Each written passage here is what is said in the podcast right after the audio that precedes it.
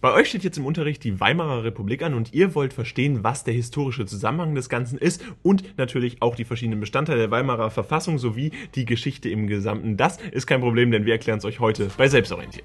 Und hier seht ihr einmal eine Kapitelübersicht über die wichtigsten Themen, die hier in diesem Video eine Rolle spielen. Falls es euch interessiert, klickt da gerne auf die einzelnen Timestamps.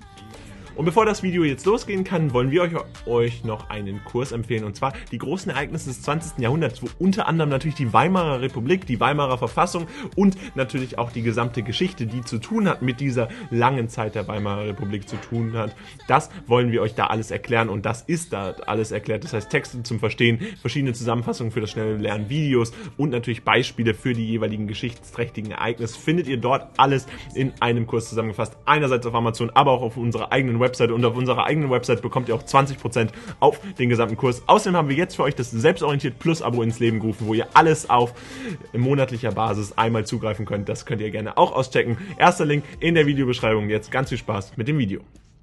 Und zunächst müssen wir uns natürlich fragen, was ist denn überhaupt die Weimarer Republik gewesen? Und diese Weimarer Republik besteht ja seinerseits dann wieder auf der Weimarer Verfassung. Dabei sollte nach dem Ersten Weltkrieg letztendlich eine Republik ausgerufen werden, die ein neues Zeitalter der parlamentarischen Regierung Deutschlands sozusagen hervorrufen sollte. Und damit sollte die Weimarer äh, Verfassung auch das regeln, was natürlich ein elementarer Bestandteil der zukünftigen Geschichte Deutschlands dann wurde. Dabei war der 31. Juli 1919 eben ein ganz zentraler äh, Bestandteil dieser Weimarer Verfassung, denn dort wurde sie ins Leben gerufen. Mit der militärischen Niederlage im Ersten Weltkrieg nahm man auf der Nationalversammlung mit einer riesigen Mehrheit die Weimarer Verfassung an. Das heißt, die hatte eine große Zustimmung an diesem 31. Juli 1919 eben aus dieser Geschichte heraus. Man wollte lernen aus dem Ersten Weltkrieg. Man wollte diese militärische Niederlage einerseits eingestehen, aber auf der anderen Seite auch in ein neues, kräftigeres Deutschland wieder übertreten. Diese Verfassung ist dann am 14. August des Jahres 1919 dann nach Unterzeichnung des damaligen Reichspräsidenten in Kraft getreten, wodurch dann die Weimarer Republik errichtet wurde. Also die Weimarer Verfassung war die Grundlage dafür. Sie basierte auf dem Entwurf von Hugo Preuß und hatte bereits zu Beginn zahlreiche Feinde, aber eben auch sehr viele Zustimmer, aber einfach, damit ihr bereits von vornherein wisst, die Weimarer Verfassung hat nicht nur positive Sachen gehabt. Dabei bestand diese Verfassung der Weimarer Republik aus zwei Hauptteilen. Der erste Teil regelte den Aufbau und die Aufgaben des Reiches, war also eher der organisatorische Teil, der hier eine wichtige Rolle spielte. Im zweiten Teil war es so, dass die Grundrechte und auch die Grundpflichten der Deutschen festgelegt werden sollten. Das ist natürlich ganz wichtig, denn einerseits hatte man so die Möglichkeit, für jeden Bürger und jede Bürgerin entsprechende Rechte festzulegen und diese auch öffentlich einsehbar für jeden zugänglich zu machen, was jedem entsprechend zusteht. Gleichzeitig war es aber auch so, man konnte ganz klar verstehen, was von dem jeweiligen Menschen erwartet wurde und welche Pflichten damit eben einhergingen. Der oberste Grundsatz des ersten Hauptteils war dann die Volkssouveränität, also diese Regelung des Aufbaus und die Aufgaben des Reichs. Dabei war ganz klar und wollte man ganz klar äh, regeln, dass die Volkssouveränität gewährleistet wird. Das heißt, sie machte sich einerseits natürlich in der Reichstagswahl, der Wahl des Reichstagspräsidenten und im Volksentscheid bemerkbar. Das heißt, das waren alles Möglichkeiten, wie das Volk Einfluss auf diese Weimarer Republik nehmen konnte und dementsprechend natürlich ganz zentrale Rollen auch spielen konnte in der Entscheidung beziehungsweise auch entsprechend in der Gestaltung dieser Weimarer Republik. Und das war ganz besonders wichtig und hatte man gelernt aus den äh, letzten Jahren des Weltkriegs, wo entsprechende Fehler begangen wurden. Wichtig ist dabei, dass der Volksentscheid mehr Gewicht besaß als ein Beschluss des Reichstags, wodurch dann letztendlich natürlich hier nochmal diese Volkssouveränität besonders bestärkt wurde und wodurch nochmal besonders klar wurde, dass man wirklich sicher gehen wollte, dass der Volksentscheid, der, das, was das Volk sagt, entsprechend gehört wird und entsprechend auch ein Schutz für diese ganze Republik bot. Und dabei ist es so, dass die Abgeordneten des Reichstags für vier Jahre gewählt wurden. Das kennen wir ja auch heute noch von äh, unserem Bundestag, der ja auch für vier Jahre berufen wird. Die jeweiligen Abgeordneten, die ja auch für vier Jahre gewählt werden. Und dabei ist es allerdings so, dass hier jetzt ein Unterschied besteht zu dem, wie wir es vielleicht von unserem Bundeskanzler äh, jetzt kennen oder auch von unserem Bundestagspräsidenten, von unserem Bundespräsidenten, also ganz viele verschiedene Funktionen, die heute sicherlich anders geregelt werden. Damals war es allerdings so, dass der Reichspräsident sieben Jahre lang tätig war und dieser dann wiederum entsprechend äh, verschiedene Befehlsmachten hatte, unter anderem den Oberbefehl über die Reichswehr und auch das Notstandsrecht entsprechend ausrufen äh, konnte. Und das hatte dann natürlich die Folge, dass der Reichspräsident letztendlich die Möglichkeit hatte, Freiheitsrechte aufzuheben, das Militär einzusetzen oder entsprechend auch eine Notverordnung zu erlassen, die dann bestimmte Sachen aufheben sollte. Jedoch durfte das Notstandsrecht nicht nur unter bestimmten Bedingungen genutzt werden, sondern das ist eben der ganz wichtige Teil. Es durfte nur unter bestimmten Bedingungen genutzt werden und das sollte natürlich hier auch ein ganz wichtiger Teil dieser Weimarer Republik sein, denn wie äh, bereits erwähnt, es sollte ja ein Lerneffekt eintreten, der bereits aus der früheren Geschichte Deutschlands heraus äh, entsprechend entwickelt werden sollte. Dabei ist es so, dass dann der zweite Teil, wie gerade schon angerechnet wurde, dann für die Grundrechte und Grundpflichten eintreten sollte. Der zweite Teil der Weimarer Verfassung regelte dementsprechend die klassischen individuellen Grundrechte. So beinhaltete dieses Meinungs- und Pressefreiheit, Freiheit der Personen, die Unverletzlichkeit und auch das Briefgeheimnis bzw. die Freizügigkeit. All das eben Dinge, die wir von heute kennen, aber die damals nicht unbedingt in jedem Staat selbstverständlich sind und es natürlich heute weiterhin nicht sind. Aber es war ganz wichtig für die Weimarer Republik, dass dies eben gewährleistet werden konnte, dass dies auch ein Bestandteil der ursprünglichen Verfassung war, dass dies eben ein Inhalt der Weimarer Verfassung war. Das muss man hier definitiv hervorheben und bringt natürlich auch äh, entsprechende Dinge mit sich, die für diese Zeit revolutionär waren. Unter anderem Standesunterschiede wurden abgeschafft. Das heißt, Frauen hatten neue Rechte auf einmal und das war in dieser Weimarer Republik ein ganz großer Fortschritt. Wie beispielsweise, dass es den Mutterschutz gab. Dieser Mutterschutz ist erstmalig tatsächlich mit dieser neuen Gesetzgebung oder dieser neuen Verfassungsgebung im ein, am 31. Juli 1919 entsprechend in Kraft getreten. Außerdem ist es so, dass sie die Rechte weiterhin äh, weniger Arbeitslosengeld und niedrigere Löhne beinhalten. Das heißt, es gab dennoch natürlich eine Benachteiligung der Frau. Das darf man hier nicht vergessen. Auch wenn es große Fortschritte gab, war es dennoch natürlich nicht in dem Maße umgesetzt, wie es heute tatsächlich die Möglichkeit und die Verfassung regelt. Dabei ist es so, dass die Verfassung ebenfalls Grundrechte zum Schutz der Familie und der Ehe regelte und unehelichen Kindern eine Gleichberechtigung zustand. Auch das war vorher in Deutschland nicht selbstverständlich. Dementsprechend ist das auch ein ganz wichtiger Teil. Weitere Punkte waren beispielsweise äh, die Trennung von Kirche und Staat sowie die mögliche Bildung von Arbeitstareten. Allerdings wurde das im äh, Kontext der Weimarer Republik dann entsprechend nicht umgesetzt und ist ja auch heute noch Bestandteil äh, der äh, politischen Diskussion. Das muss man definitiv hinzufügen. Ein Kompromiss führte zu den Nationalsymbolen und den Reichsfarben Schwarz, Rot, Gold, die ja immer noch weiter bestehen. Diese basieren dabei für die, auf der Nationalbewegung des 19. Jahrhunderts. Die haben entsprechend eine Symbolkraft gehabt und sollten dabei entsprechend ausdrucksstark für einen Neubeginn der Weimarer Republik, einen Neubeginn Deutschlands stehen. Darüber hinaus gab es noch unterschiedliche Strukturelemente, die auch aus dem deutschen und internationalen Raum kamen und diese dann entsprechend vereint wurden. Einerseits die repräsentative Demokratie mit einer verantwortlichen Regierung, was man auch schon vorher vor der Weimarer Republik kannte. Dann allerdings die Aspekte der Volkssouveränität, beispielsweise des Volksentscheids, die Volksabstimmung, die eben auch mit der Demokratie verwoben wurden. Das ist ein Aspekt, den wir aus der Schweiz kennen. Dann gibt es auch noch den direkt gewählten Präsidenten der USA oder der beispielsweise auch in der Frankreich einen äh, Aspekt hat. Und das sind eben verschiedene Aspekte, Strukturelemente, die wir aus anderen Ländern kennen und die damit auch eine große Relevanz für die Weimarer Verfassung und auch eben die Entstehung dieser Weimarer Verfassung hatten.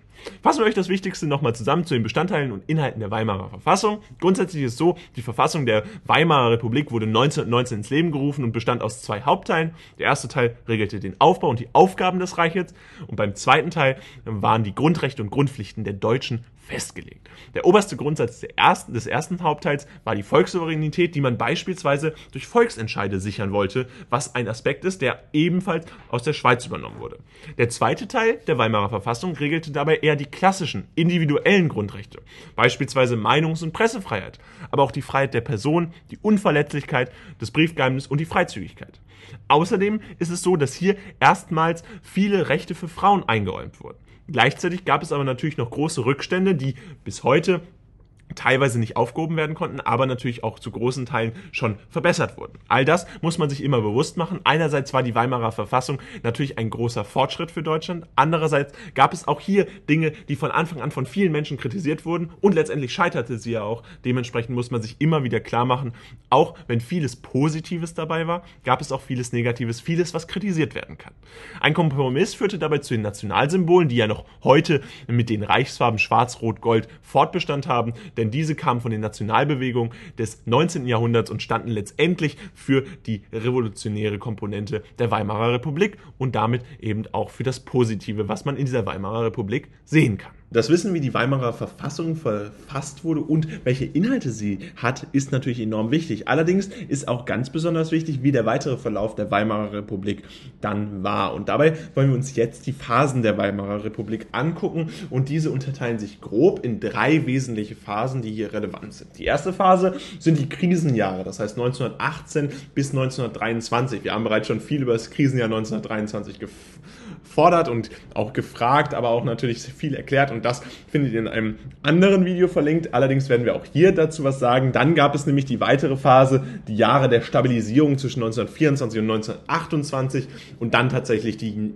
Phase des Niedergangs mit dann der schlussendlichen Auflösung der Weimarer Republik, die sich ja von 1929 bis 1933 dann erstreckt hat.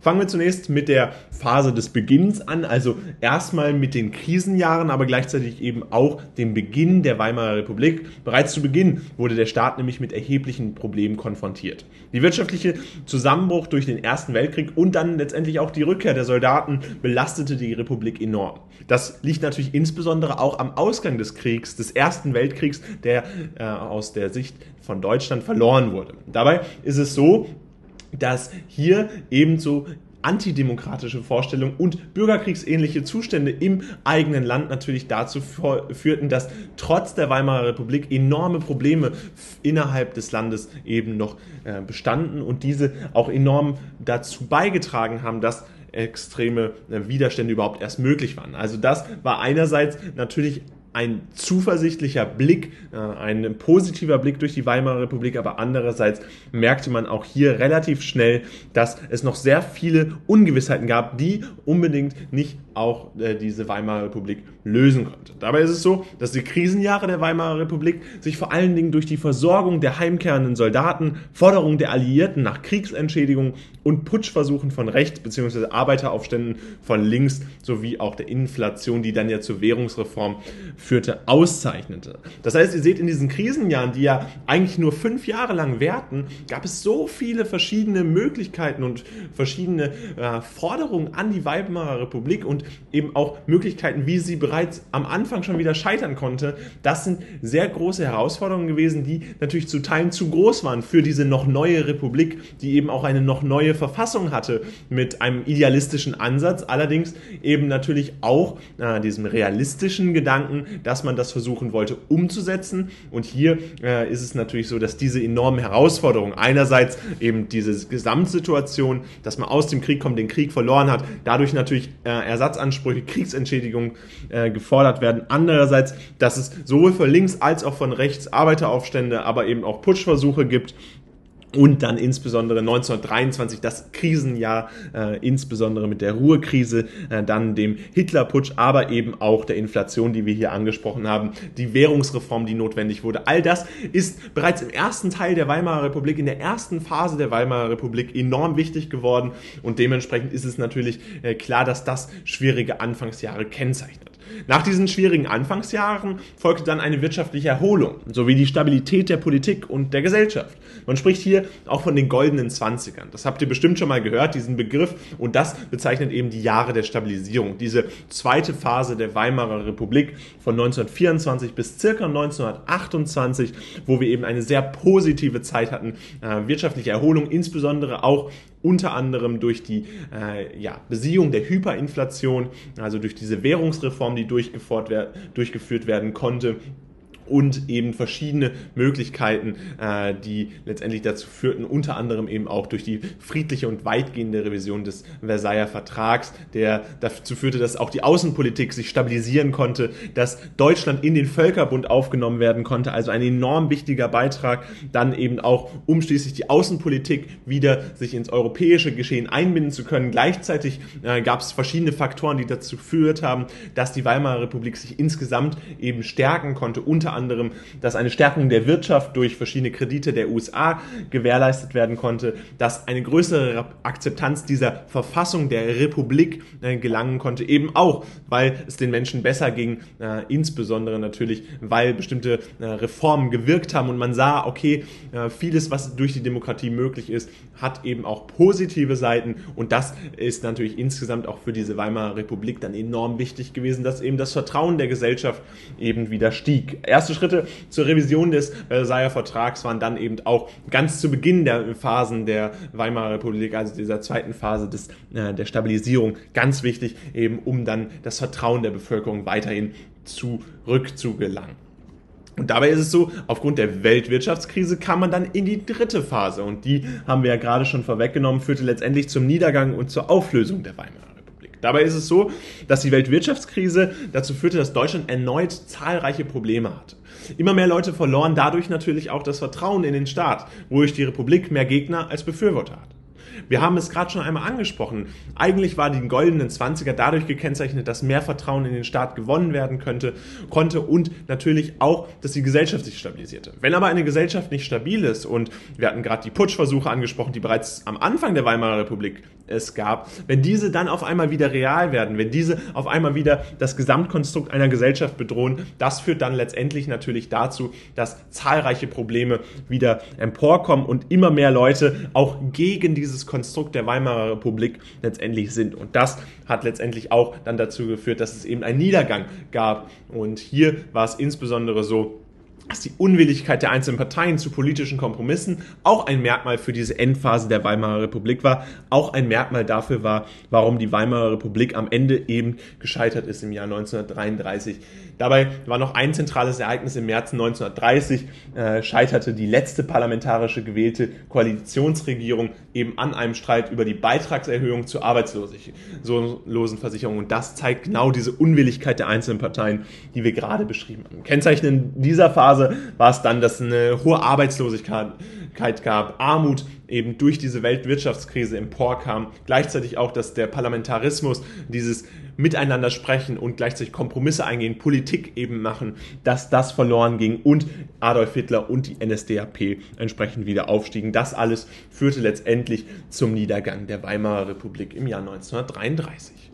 Und hier fassen wir euch das Wichtigste nochmal zusammen. Grundsätzlich ist es so, dass es drei Phasen gibt. Bereits am Anfang, äh, zu Beginn, wurde der Staat mit erheblichen Problemen konfrontiert. Der wirtschaftliche Zusammenbruch durch den Ersten Weltkrieg und auch die Rückkehr der Soldaten belasteten die Republik enorm. Das heißt, hier sprechen wir von den Krisenjahren, die zwischen 1918 und 1923 eben äh, sich befinden. Nach den schwierigen Anfangsjahren folgte dann allerdings eine wirtschaftliche Erholung. Man spricht hier von den goldenen Zwanzigern, eine stabile Politik, eine stabile Gesellschaft, die sich zwischen 1924 und 1928 wiederfinden lässt, also die Jahre der Stabilisierung. Und dann gab es die Jahre des Niedergangs und eben auch die Auflösung, die durch verschiedene Merkmale äh, gekennzeichnet war. Unter anderem eben, dass man immer mehr mit der Weltwirtschaftskrise zu kämpfen hatte. Armut ein ganz großes Problem war, Arbeitslosigkeit zu Unzufriedenheit führte und immer mehr Leute eben das Vertrauen in den Staat verloren und dadurch die Republik mehr Gegner als Befürworter letztendlich hatte. Gucken wir uns nun die Gründe für das Scheitern der Weimarer Republik an. Wir hatten ja gerade skizziert, dass es grundsätzlich drei Phasen gab, in denen erst ja eine große Krise überwunden wurde, verschiedene Krisen überwunden wurden und dann es aber die Jahre der Stabilisierung gab und schlussendlich alles dazu führte, dass die Weimarer Republik scheiterte, äh, den Niedergang mit der Auflösung äh, durch verschiedene Gründe, die wir euch jetzt erläutern wollen. Dabei ist es so, dass nach knapp 15 Jahren die Weimarer Republik letztendlich dann unterging und die Nationalsozialisten Kommunisten eine Diktatur errichten konnten. Wir kennen den weiteren Verlauf, äh, der dann letztendlich bis zum Zweiten Weltkrieg eben führte und das natürlich enorme Probleme äh, auch mit sich zog, auch für die Republik Deutschland, wenn man das abseits davon sieht. Die Weimarer Republik ist dabei unter anderem auch deswegen untergegangen, weil es diese enormen, diesen enormen Aufstieg der NSDAP und damit auch von Adolf Hitler gab. Das heißt, hier ein ganz wichtiges Merkmal dieser Weimarer Republik, dass äh, immer mehr der, das Vertrauen in die Demokratie, in das eigentlich Positive der Demokratie verloren gegangen ist.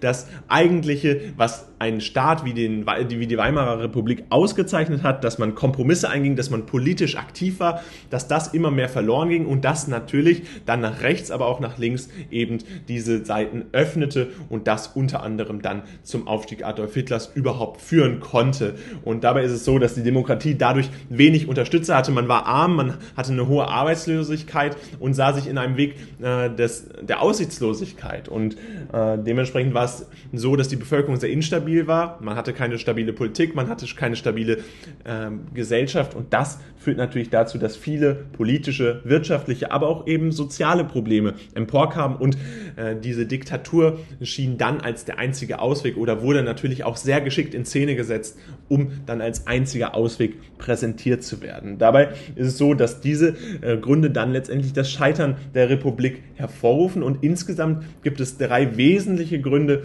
die äh, wir hier anführen wollen, die unter anderem zum Scheitern äh, geführt haben. Einerseits nämlich den Versailler Vertrag.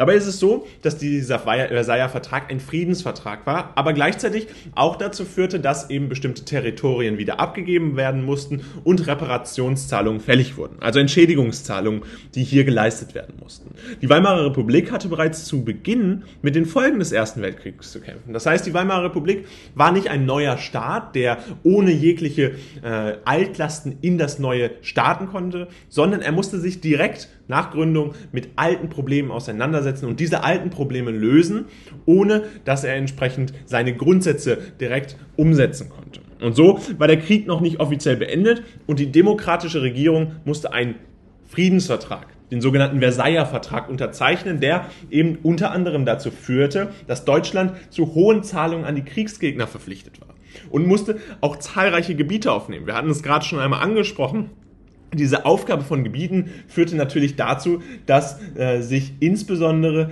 äh, hier dann verschiedene Völkergruppen äh, innerhalb Deutschlands dagegen stellten und diese Weimarer Republik direkt kritisierten für äh, diese Ausstellung des Versailler Vertrags bzw. diese Unterschrift, diese Unterzeichnung des Versailler Vertrags. Empörung löste sich aber vor allen Dingen dadurch aus, dass Deutschland die alleinige Schuld am Krieg erhielt. Aus diesem Grund wurde der Vertrag als Schande für das Heimatland betrachtet diese Schande, die hier beschrieben wird, dieser Gedanke, der in vielen Köpfen verankert war, erklärt auch, warum direkt zu Anfang in diesen Krisenjahren 1918 bis 1923 es bereits große Zweifel an der Weimarer Republik gab. Viele Leute, viele Menschen, die in Deutschland gelebt haben, sahen sich direkt in einem Konflikt mit sich selbst, direkt die Demokratie als etwas Negatives. Und wenn man direkt so negativ und auch mit diesen negativen Folgen, Konsequenzen direkt daran geknüpft, einen Weimarer Republik dann errichtet, das führt dann letztendlich dazu, dass relativ schnell dieses Vertrauen, was man kurzzeitig vielleicht wieder aufbauen konnte, dann schlussendlich sehr äh, durch diese Diktatur ausgenutzt werden konnte, beziehungsweise durch die Nationalisten, Nationalsozialisten entsprechend ganz zentral eben gegen die Weimarer Republik gerichtet werden konnte. Darüber hinaus gab es ja dann auch noch die Hyperinflation 1923, also am Ende der anfänglichen Krisenjahre, wo es eben dazu führte, dass die Reparaturen eben für enorme Verluste sorgten und die deutschen Staatskassen leer waren. Letztendlich das dazu führte, dass die Menschen enorme Geldprobleme hatten, immer schlimmer werdende Geldprobleme und die Regierung immer mehr Geld in den Umlauf brach, wodurch das letztendlich das Geld ja ihren Wert verlor, seinen Wert verloren hat, was letztendlich ja zu einer Hyperinflation dann führt. Das letztendlich ist dann so, dass dadurch natürlich die Menschen enorm an Lebensqualität verloren. Und das führt dann letztendlich dazu, dass eine Unzufriedenheit mit der Weimarer Republik natürlich dadurch auch entstanden ist. Und diese Probleme muss man ganz zentral benennen, wenn man die Gründe für das Scheitern verstehen will. Dabei ist es insbesondere so, dass die erste Währungsreform letztendlich erst die Möglichkeit ermöglichte, diese Inflation zu beenden und dass das dann erst äh, entsprechend so spät gelöst werden konnte, führte natürlich dazu, dass viele Bürger das Vertrauen in eben diese deutsche Regierung, in die Weimarer Republik verloren. Außerdem ist es so, dass es einen Zweifel an der Demokratie gab, der viele Bürger natürlich mit dem demokratischen System der Weimarer Republik konnten sie sich nicht identifizieren, aus verschiedenen Gründen, unter anderem denen, die wir gerade genannt haben. Gleichzeitig ist es aber auch so, dass diese Diktatur, die später errichtet wurde, dass die Nationalsozialisten extremst genau wussten, wie sie bestimmte Zweifel an der Demokratie unterstützen können und diese immer wieder emporbringen können. Unter anderem verschiedene Putschversuche, die ja unter anderem von rechts kamen, mehrheitlich von rechts kamen, führten dazu, dass immer wieder ein Zweifel an der Demokratie emporließ. Verschiedene Streitereien in den politischen Ebenen führte dazu, dass diese Gründe für das Scheitern auch als Zweifel an der Demokratie bezeichnet werden können. Durch die zahlreichen Probleme in der Anfangszeit verloren viele Bürger zeitnah das Vertrauen. Einige Kritiker versuchten sogar, die demokratische Regierung mit Gewalt zu stürzen. Und wenn das schon von Anfang an ein Teil dieser Regierung ist, dann merkt man, dass diese enorm stark sein muss, damit sie nicht scheitert. Und das war sie am Ende, am Ende in diesen Krisenjahren bis 1933 nicht mehr, weil enorme Armut, enorme Arbeitslosigkeit eben auch den ganzen Staat belasteten. Doch nicht nur die Bürger zweifelten an der Demokratie, auch staatliche Institutionen standen letztendlich dem System kritisch gegenüber und das äh, ist natürlich insbesondere darin begründet, dass die Weimarer Republik eben nicht die Möglichkeit hatte, für alle Bürger da zu sein und dass aus diesen Krisensituationen, die immer wieder entstanden sind über diese knapp 15 Jahre, dass die Weimarer Republik da immer wieder großen Herausforderungen ins Auge geblickt hat, die sie nicht unbedingt lösen konnte. Und durch das verlorene Vertrauen begann dann das Volk sich zu radikalisieren. Wir hatten es gerade schon einmal angesprochen. Dadurch profitiert natürlich immer Extremismus. Links- und rechtsextreme Parteien gewannen immer mehr Anhänger. Am meisten profitierte dabei die NSDAP von der Krise. Und diese NSDAP sollte es ja später auch sein, die die Weimarer Republik letztendlich ablöste mit der eigens errichteten Diktatur. Und das ist genau das, was letztendlich die Schwächen der Weimarer Verfassung äh, offengelegt hat, beziehungsweise was dann dazu geführt hat, dass diese Weimarer Republik gescheitert ist und dann äh, der Startschuss praktisch für den Zweiten Weltkrieg, der Startschuss für ein neues Deutschland unter einer äh, Diktatur entsprechend gestartet wurde. Und hier fassen wir euch die drei wichtigen Gründe für das Scheitern der Demokratie beziehungsweise auch natürlich ganz zentral für die Weimarer Republik zusammen. Einerseits ist es der Versailler Vertrag, der enorme Probleme ausgelöst hat, beziehungsweise insbesondere enormen enorm das Vertrauen geschädigt hat in die Weimarer Republik, nämlich insbesondere dadurch, dass noch nicht offiziell beendeter Krieg dazu führte, dass Reparationszahlungen, Entschädigungszahlungen fällig wurden und auch Territorien abgegeben wurden. Die Hyperinflation 1923 war dann ein weiterer Grund, warum die Weimarer Republik gescheitert ist. Die Reparaturen sorgten letztendlich für enorme Verluste in den deutschen Staatskassen und dann führte das dazu, dass die Geldprobleme immer schlimmer wurden, die Regierung immer mehr Geld in den Umlauf bringen musste und dadurch das Geld letztendlich an Wert verlor. Das führte dazu, dass die Menschen an Lebensqualität einbußen und ihr Geld nichts mehr wert war, was sie erarbeiten. Und das hat natürlich dann enorme Probleme hervorgeführt. Außerdem gab es einen enormen Zweifel an der Demokratie. Viele Menschen konnten sich nicht mit dem demokratischen System der Weimarer Republik identifizieren, aus verschiedenen Gründen, die wir gerade schon benannt haben. Dabei ist insbesondere wichtig, dass diese Schwächen dann sehr von den rechts- und linksextremen Parteien, insbesondere von der NSDAP, also der rechten Partei, genutzt werden konnten und dann entsprechend diese Schwächen der Weimarer Verfassung genutzt wurden, um die Demokratie dann zum Scheitern zu bringen nach 15 Jahren und eine Diktatur als Ersatz anzubieten. Die Weimarer Außen Politik ist eine besondere Bedeutung innerhalb der deutschen Geschichte und dabei spielt insbesondere der Versailler Vertrag eine große Rolle. Außerdem ist es natürlich insbesondere wichtig, erstmal sich ihnen vor Augen zu führen, in welcher Situation sich Deutschland bzw. die Weimarer Republik überhaupt befand. Nach Ende des Ersten Weltkriegs war die Weimarer Republik nämlich international isoliert. Das heißt, keiner der verschiedenen Staaten wollte eigentlich so richtig eine Beziehung zum Weimar, zur Weimarer Republik haben, denn man hatte ja diese Geschichte des Ersten Weltkriegs, wo entsprechend entsprechend dann die Niederlage äh, Deutschlands entsprechend auch eine große Rolle für die internationalen Beziehungen spielte.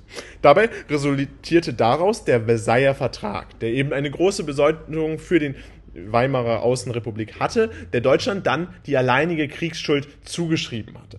Damit war letztendlich die außenpolitische Lage geklärt und dadurch führte das dann dazu, dass die Weimarer Republik ein mögliches Mitspracherecht bei allen auswärtigen internationalen Entscheidungen verwehrt wurde, wodurch keine aktive Außenpolitik ausgeführt werden konnte. Stattdessen teilte sich die Außenpolitik in zwei wesentliche Handlungslinien auf, die Erfüllungspolitik und die Revisionspolitik. Also einerseits, dass man verschiedene Reparationszahlungen und Entschädigungszahlungen, Forderungen nachkommen musste, also diese entsprechend erfüllen müsste, verschiedene Forderungen erfüllen musste und einerseits andererseits eben diese Revisionspolitik, womit dann eben das Geschehene natürlich nicht rückgängig gemacht werden konnte, aber eben die Außenpolitik langsam wieder aufgebaut werden konnte.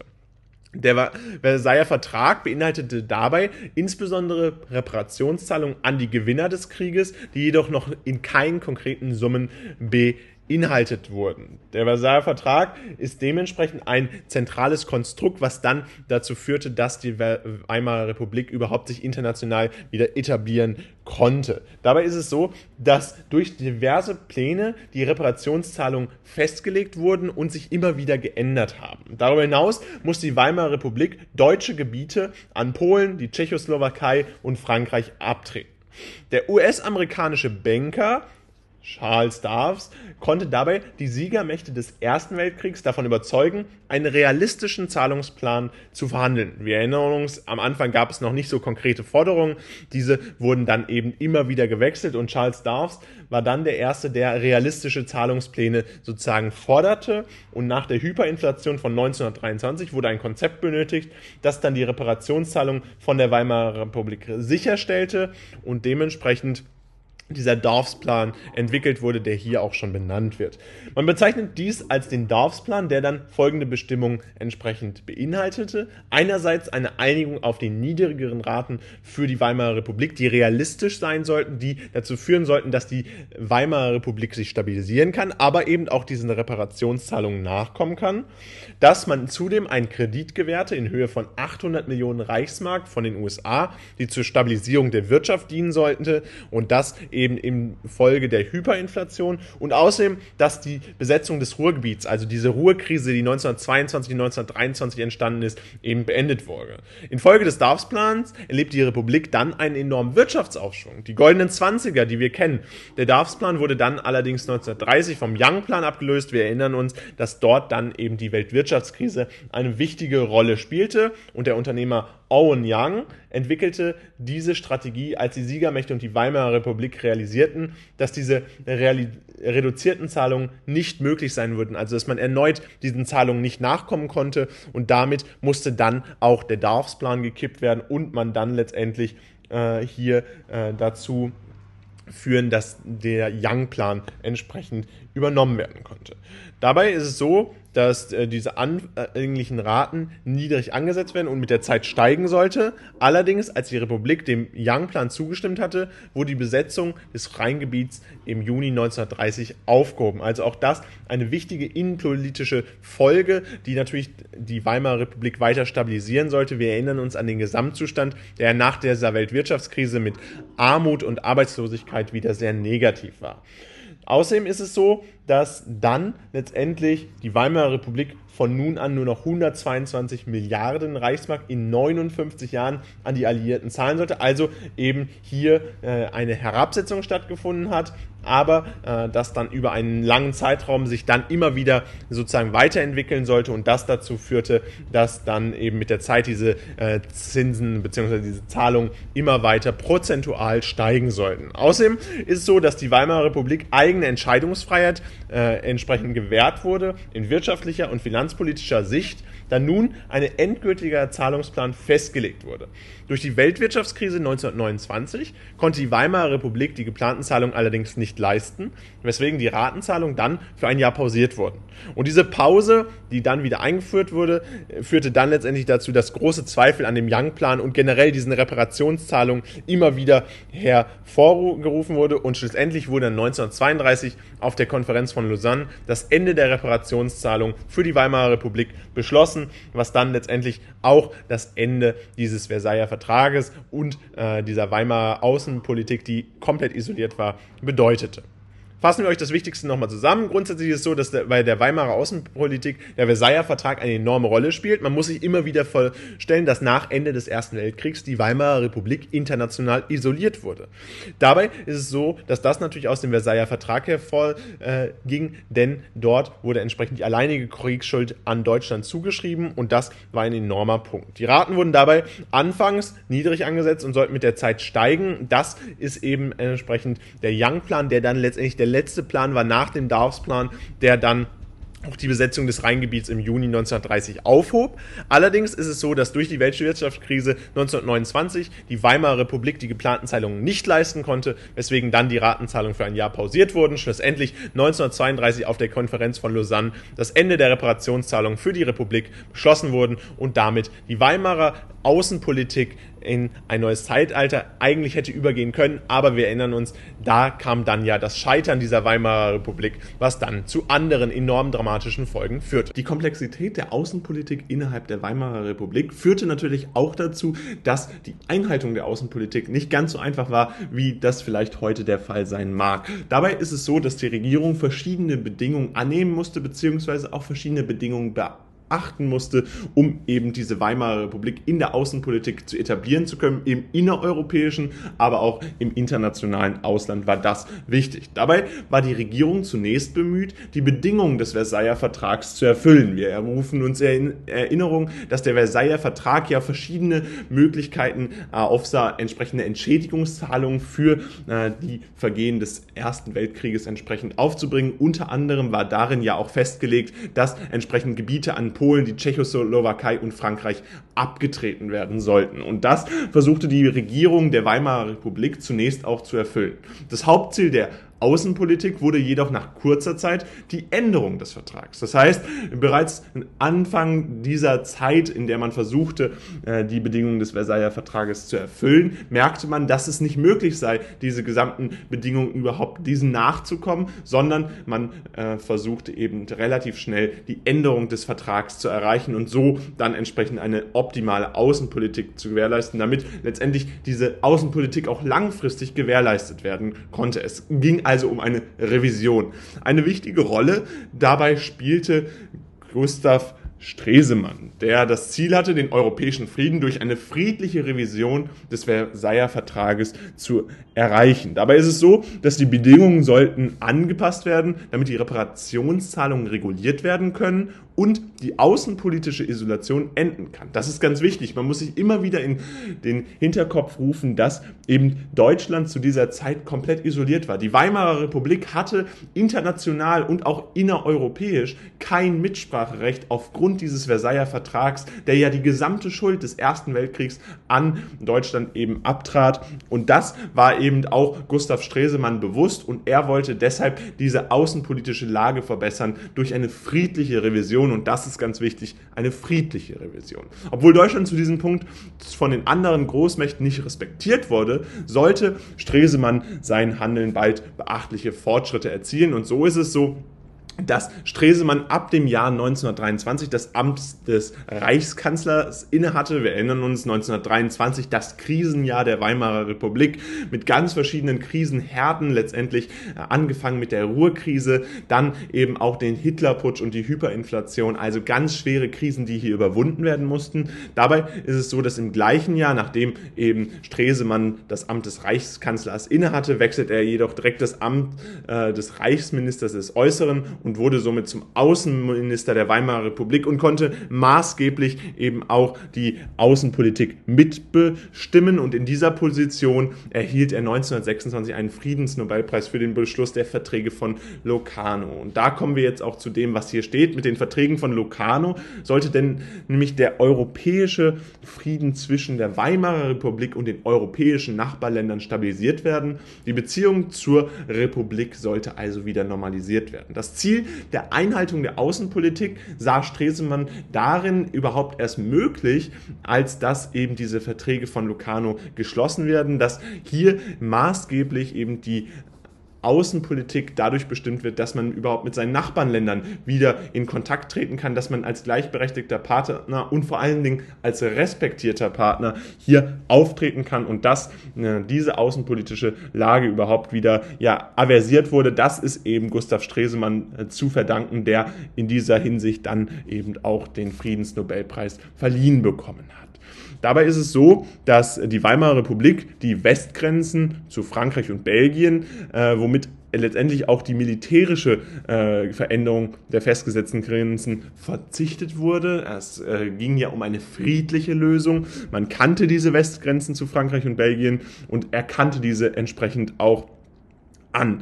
Hierbei dienten Italien und Großbritannien als die garantierenden Kräften, die dann entsprechend eingeschritten werden, wenn Deutschland oder die Weimarer Republik hier entsprechend gegen diese Grenzen verstoßen hätte oder da eine militärische Macht aufgebracht hätte. Und diese Verträge waren es entsprechend auch, die äh, von den Nachbarländern dann dazu geführt haben, dass eine außenpolitische Lage oder die außenpolitische Lage insgesamt sich stabilisieren konnte. Auch wenn im Osten kein Verzicht auf ehemaliges deutsches Gebiet festgelegt wurde, schloss die Weimarer Republik dennoch einen Friedensvertrag mit Polen und der Tschechoslowakei. Auch wurde der Defensivvertrag zwischen Frankreich, Polen und der Tschechoslowakei insgesamt geschlossen. Somit wurde dann letztendlich die gesetzten Ziele der Außenpolitik erfüllt, obwohl sich Deutschland in einer geschwächten Ausgangslage befand, es wurde letztendlich das Ziel von Gustav Stresemann erreicht. Der Versailler Vertrag wurde wie gewünscht revidiert. Insgesamt ist auch hier wieder wichtig, auch bei der Polen und Tschechoslowakei war es so, dass das jeweils andere Land bei einem Konflikt mit der Weimarer Republik entsprechend einschreiten würde und unterstützend zur Seite stehen würde. Das ist ganz wichtig, sich immer wieder in den Hinterkopf zu äh, rufen, dass hier entsprechend die verschiedenen Vertragsstaaten eine territoriale Unversehrtheit garantiert äh, bekamen und hier entsprechend die Mächte gegeneinander für sich einschreiten würden, falls es eben zu einer Verletzung dieses Vertrags kommen sollte. Der Versailler Vertrag wurde ja wie gewünscht revidiert. Dennoch herrschte jedoch äh, während der außenpolitischen Bemühungen ein limitiertes Vertrauen der Bevölkerung in die Regierung. Das liegt insbesondere daran, dass der Vertrag von oppositionellen Kräften als Anlass genutzt wurde, um entsprechend Angst und Misstrauen in der Bevölkerung zu verbreiten. Insbesondere die rechten äh, Parteien nutzen die primär wirtschaftliche Außenpolitik, um entsprechend Stimmung gegen die Demokratie und die Siegermächte zu machen. Wir kennen das ja äh, bereits aus den verschiedenen Gründen, die dann auch zum Scheitern der Weimarer Republik geführt haben und die auch enorm wichtig sind, um zu verstehen, wie die Weimarer Republik insgesamt äh, sich aufgebaut hat, aber, und das ist auch ganz wichtig, wie die Weimarer Republik überhaupt sich aufbauen konnte und wieder auch zum Scheitern verurteilt letztendlich dann war. Insbesondere der Darfs- und Young-Plan, diese Pläne, die zum Abbau äh, von diesen Reparationszahlungen entsprechend dienen sollten, wurden dabei instrumentalisiert und besonders kritisiert. Das ist natürlich ganz wichtig in dieser außenpolitischen Lage. Die negativen Auswirkungen für das deutsche Volk, die Zahlungen wurden ohne größeren Kontext verwendet, um entsprechend gegen die Regierung zu hetzen, ohne eben darauf hinzuweisen, dass diese außenpolitische Lage ganz wichtig war. Und ganz wichtig es war, darauf hinzuweisen, dass man das Ganze entsprechend auch äh, zahlen musste, um überhaupt die außenpolitische Lage wieder zu stabilisieren, um überhaupt diese Erfolge in der Revision des Versailler Vertrages zu erfüllen. Das äh, wurde eben natürlich von diesen rechten Parteien überhaupt nicht beachtet und viele Menschen glaubten dieser Propaganda und das äh, führte letztendlich zu großen Problemen, die dann ja später äh, zu äh, sehr großen Problemen wurden. Durch den starken Rückschlag in der Außen- und Innenpolitik konnten die Nationalsozialisten dann nämlich letztendlich mit einer strikten Agenda und Propaganda diese Sympathie der Menschen erlangen. Und wir wissen, 1933 scheitert die Weimarer Republik letztendlich und es kommt dazu, dass es durch, äh, zu einer Machtübernahme der NSDAP kommt. Letztendlich konnten die angedachten Revisionen des Versailler Vertrags von Hitler genutzt werden, um zahlreiche militärische Operationen vorzubereiten, die dann ausschlaggebend für den Zweiten Weltkrieg waren. Also insofern spielt auch die Außenpolitik der Weimarer Republik schon eine Rolle für den späteren äh, Zweiten Weltkrieg, der dann daraus letztendlich hervorgehen konnte, weil überhaupt diese Zeit, in der Hitler das Ganze vorbereiten konnte, äh, in diesem äh, Zeitraum lag, wo letztendlich die Einhaltung der Außenpolitik zur, im Sinne des Friedens durch Stresemann entsprechend äh, genutzt werden sollte. Und damit ist es letztendlich natürlich ausschlaggebend für den Zweiten Weltkrieg. Und äh, das fassen wir euch jetzt nochmal ganz äh, wichtig zusammen, was entsprechend in der Einhaltung der Außenpolitik der Weimarer Republik äh, relevant war. Die Regierung war zunächst bemüht, die Bedingungen des Versailler Vertrags zu erfüllen. Wir erinnern uns, dass ein Vertrag, der entsprechend ganz wichtig war, um überhaupt äh, ja auch die Schuld des Ersten Weltkriegs anzuerkennen. Dadurch hatten wir aber auch eine politische äh, Isolation der Weimarer Republik und das Hauptziel der Außenpolitik Politik wurde jedoch nach kurzer Zeit die Änderung des Vertrags. Ganz wichtig, Stresemann er wollte eine friedliche Revision des Versailler Vertrags erreichen und das gelang ihm insbesondere mit den Verträgen von Locarno, die den europäischen Frieden wieder äh, zwischen der Weimarer Republik und den europäischen Nachbarländern stabilisieren sollte. Durch verschiedene Verträge wurde territoriale Unversehrtheit anerkannt, beziehungsweise äh, wollte man eben den Frieden äh, sichern, indem verschiedene Länder äh, verschiedene Verträge miteinander geschlossen haben. Die Beziehung zur Republik Republik sollte also wieder normalisiert werden und die Außenpolitik insgesamt deutlich verbessert werden. Letztendlich konnten diese angedachten Revisionen des Versailler Vertrags allerdings von Hitler genutzt werden, um zahlreiche militärische Operationen vorzubereiten, die dann ausschlaggebend für den Zweiten Weltkrieg waren. Und genau das war entsprechend auch das Problem, was dann äh, die Weimarer Außenrepublik, äh, Außenpolitik zu einem der zentralen Ursachen für die Propaganda von Hitler äh, machten und die dazu diente, die Hetze gegen diese Weimarer Republik aufzubauen, um 1933 dann die Weimarer Republik zum Scheitern zu bringen fassen wir euch jetzt nochmal wichtige Begriffe zusammen, die ihr mit der Weimarer Republik auf jeden Fall in Verbindung bringen solltet und die ihr kennen solltet, wenn ihr euch mit der Weimarer Republik auseinandersetzt, insbesondere natürlich, wenn es um die Klausur geht. Dabei ist das erste Wort, was ihr definitiv kennen solltet und was ganz wichtig ist, die Reparationszahlung. Das ist erstmal ein Begriff, der relativ einfach scheint und dann irgendwie doch nicht, denn es ist ja so, dass das Wort Reparation sicherlich bekannt ist und auch das Wort Zahlung relativ gut bekannt sein sollte. Allerdings fragt man sich vielleicht, in welchem Kontext das Ganze genannt wird. Und ganz wichtig ist, dass bei Reparationszahlung im Sinne äh, der Weimarer Republik Entschädigungen gemeint sind, die ein Verlierer nach einem Krieg an den Sieger zahlen muss. Das heißt, hier ist es so, dass man natürlich einen Krieg verloren haben muss. Und das war ja äh, am Ende des Ersten Weltkrieges eben der Fall. Und dann kommt es zur Reparationszahlung, Entschädigungszahlung, eben Entschädigung für den Schaden, der im Zuge eines äh, Weltkrieges oder eines Krieges angerichtet wurde. Und das war im Ersten Weltkrieg offensichtlich der Fall. Und dementsprechend war dann die Weimarer Republik zu Entschädigungszahlungen äh, entsprechend verantwortlich gemacht worden oder für Entschädigungszahlungen verantwortlich gemacht worden. Hier spielt eine zentrale Rolle, Rolle der Versailler Vertrag. Und genau äh, diesen wollen wir gleich nochmal beleuchten. Aber erstmal kommt es noch zum Völkerbund, der letztendlich auch ein wichtiger Teil äh, innerhalb dieser Zeit war praktisch der Vorgänger äh, der Vereinten Nationen, eine zwischenstaatliche Organisation, die zum Schutz des Friedens in Genf nach dem Ersten Weltkrieg gegründet wurde. Das heißt, äh, hier hatte man praktisch anerkannt, dass äh, der internationale Frieden nur gesichert werden konnte oder kann, wenn man eine internationale Kooperation hat. Und genau das ist eben auch das Ziel des Völkerbundes. Das heißt, dass man hier möglichst versucht, entsprechend eine Kooperation zwischen den verschiedenen Ländern Ländern zu erreichen, um, und das ist jetzt das Ziel, nämlich das Ziel der Abrüstung und Waffenkontrolle zu erreichen. Das war das hauptsächliche Ziel äh, des Völkerbunds. Wir wissen, das ist leider gescheitert. Äh, nach dem Ersten Weltkrieg kam leider noch der Zweite Weltkrieg, aber prinzipiell gab es schon hier äh, relativ früh, eben nach dem Ersten Weltkrieg um 1919, äh, diese Ziele der Abrüstung und auch die Ziele der Waffenkontrolle, der kontrollierten ähm, Waffenpolitik, die als zwischenstaatliche Organisation hier dienen sollte und eben internationalen Frieden garantieren sollte. Insbesondere ging hier natürlich auch das Ziel mit einher, eine Verhinderung von internationalen Konflikten und kollektiver Sicherheit äh, eben ja, zu erreichen. Aber wir sehen es auch hier steht schon, es konnte nicht gewährleistet werden. Es hat letztendlich zum Zweiten Weltkrieg geführt. Äh, natürlich nicht dieser Völkerbund an sich, aber trotzdem konnte dieser Völkerbund dies letztendlich nicht verhindern. Und deswegen ist es auch kaum ein Wunder, dass das Ganze nach dem Zweiten Weltkrieg dann aufgelöst wurde, einstimmig aufgelöst wurde mit allen Mitgliedern, äh, die entsprechend sich da in dieser Organisation in Genf organisiert hatten. Und dabei ist es so, dass die dann aufgelöst wurden und dann es zu einer einer Vereinigung der Vereinten Nationen kam. Das wissen wir, dass das nach dem Zweiten Weltkrieg stattgefunden hat und diese Organisation bis heute äh, in verschiedenen Lebensbereichen aktiv ist, insbesondere aber